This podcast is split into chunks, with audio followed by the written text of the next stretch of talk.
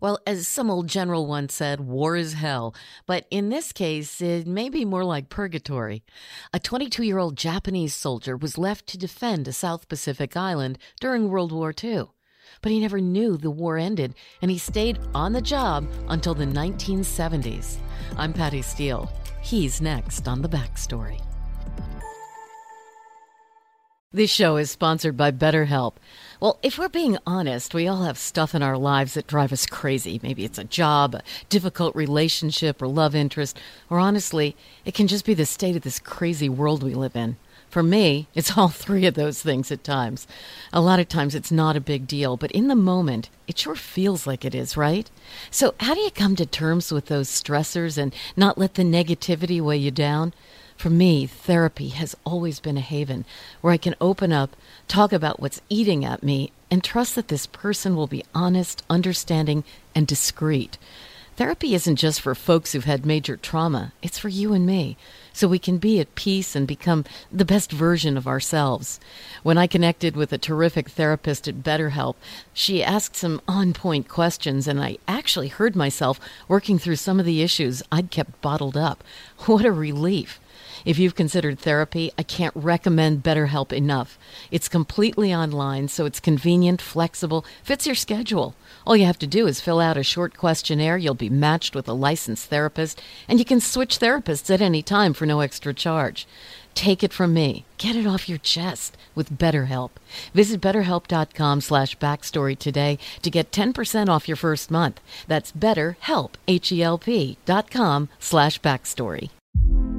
Hey, girlfriends, it's me, Carol Fisher. I'm so excited to tell you about the brand new series of The Girlfriends. In season one, we told you about the murder of Gail Katz at the hands of my ex boyfriend, Bob. At one point, a woman's torso washed up on Staten Island and was misidentified as Gail. She spent nine years in Gail's grave, and then she just disappeared. It's almost like it's become this moral obligation to find her. And that's what we're going to do find this missing girlfriend and tell her story. With the help of some of your favorite girlfriends from season one, like my producer Anna. Oh my God. My friend Dr. Mindy Shapiro. Hi, it's Dr. Shapiro, and I'd like to speak with the deputy medical examiner. And of course, Gail's sister, Elaine Katz. Having no closure, it kills you. Join us as we try to solve a 35 year old cold case. It's not going to be easy, but it's going to be one hell of a ride. what? I can't believe this. Listen to season two of The Girlfriends, Our Lost Sister on the iHeartRadio app, Apple Podcasts, or wherever you get your podcasts. The backstory is back. Okay, imagine this. You're just a kid. You get left on an island during an all out war, and you're told to defend it with your life. And by the way, you're also told to destroy the only pathways off the island for yourself the harbor and the airstrip, and then wait for further instructions.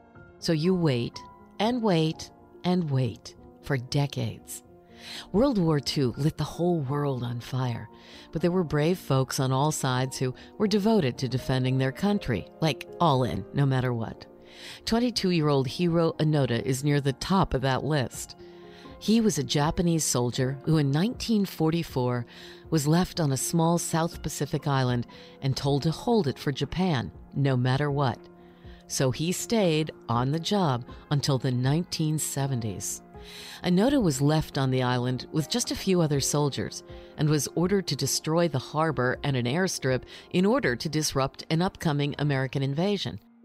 They told him to defend the island at all costs, not to surrender, and not to take his own life, even as a last resort, which some Japanese soldiers did in order to save face rather than raise the white flag.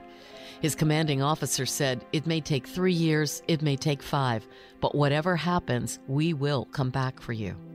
That was in December of 1944. But the U.S. and Allied forces took the island just two months later, forcing Onoda and three other remaining soldiers into the mountains. The war in the Pacific ended just eight months after the Allies arrived, but the war didn't end for Onoda and the others. Leaflets were dropped by air telling them the war was over, but they thought it was a trick propaganda from the enemy. Onoda said the leaflets they dropped were filled with mistakes, so I judged it was a plot by the Americans. By 1954, one of those four soldiers had surrendered, and another was killed in a shootout with island police. Onoda and his lone fellow soldier remained in the mountaintop jungle until 1972, when the other soldier was also shot and killed by police patrolling the island. He was all alone at that point. And finally, in 1974, Onoda, living alone, was found by a Japanese college student who said he was traveling around the world looking for Lieutenant Onoda, a panda, and the abominable snowman in that order. He told Onoda the war had ended years ago, but he still refused to leave his post, saying he was waiting for orders from his superior officer. Well, the Japanese government finally sent that former commanding officer who had originally promised to come back within three to five years to personally convince him the war had ended almost 30 years earlier. That's when Onoda, still wearing his old Imperial Army uniform, finally surrendered and turned over his weapons, including his sword and the dagger his mother had given him in 1944 to kill himself with if he was captured. Wow, thanks, Mom. Now, imagine what life was like for Onoda at this point. He left Imperial Japan in the 1940s when he was just 22 years old and returned at the age of 52 in 1974, emerging into a shockingly different world. Traditional Japanese culture and religion had been replaced by a very modern, materialistic society. It was total culture shock, and he really struggled to adapt. Asked at the time if he regretted the lost years, he simply said, The only thing I thought of during those years was accomplishing my duty. I was fortunate that I could devote myself to my duty in my young and vigorous years. A major newspaper in Tokyo said, Onoda has shown us that there is much more in life than just selfish pursuits. There is the spiritual aspect, something we may have forgotten. He was celebrated as the ultimate hero for his devotion. People wanted him to run for office, and he wrote a book called No Surrender My 30 Year War, detailing his life as a guerrilla fighter in a war that was long over. The Japanese government offered him a fortune in back pay, but he gave it all to charity. Onoda hated the publicity, and he was crazy uncomfortable with the loss of traditional values in Japan. Within a year, he moved to a colony in Brazil where other Japanese people with traditional sensibilities lived, and he married a woman who was a Japanese tea ceremony teacher. The two returned to Japan in 1984 and founded the Onoda Nature School for children, but they returned to the wilds of Brazil every year for three or four months at a time. Hiro Onoda died in 2014 at the age of 91.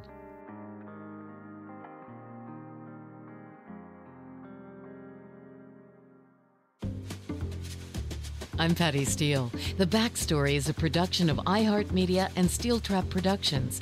Our producer is Doug Fraser. Our executive producer is Steve Goldstein of Amplify Media. We're out with new episodes twice a week. Thanks for listening to The Backstory, the pieces of history you didn't know you needed to know. This show is sponsored by BetterHelp. It's a simple truth. No matter who you are, mental health challenges can affect you, and how you manage them can make all the difference. That's why everyone should have access to mental health support that meets them where they are and helps them get through. BetterHelp provides online therapy on your schedule. It's flexible, simple to use, and more affordable than in person therapy. Connect with a licensed therapist selected just for you. Learn more at betterhelp.com. That's better, H E L P. Hey, girlfriends, it's me, Carol Fisher, back with another season of the global number one podcast, The Girlfriends. Last time, we investigated the murder of Gail Katz. This time, we're uncovering the identity of the woman who was buried in Gail's grave for a decade before she disappeared. Join me and the rest of the club as we tell her story. Listen to season two of The Girlfriends, Our Lost Sister on the iHeartRadio app, Apple Podcasts, or wherever you get your podcasts. I'm Tamika D. Mallory. And it's your boy, Mysonne, the General. And we are your hosts of TMI. And catch us every Wednesday on the Black Effect Network, breaking down social and civil rights issues, pop culture, and politics in hopes of pushing our culture forward to make the world a better place for generations to come. Listen to TMI on the Black Effect Podcast Network, iHeartRadio app, Apple Podcasts, or wherever you get your podcasts. That's right.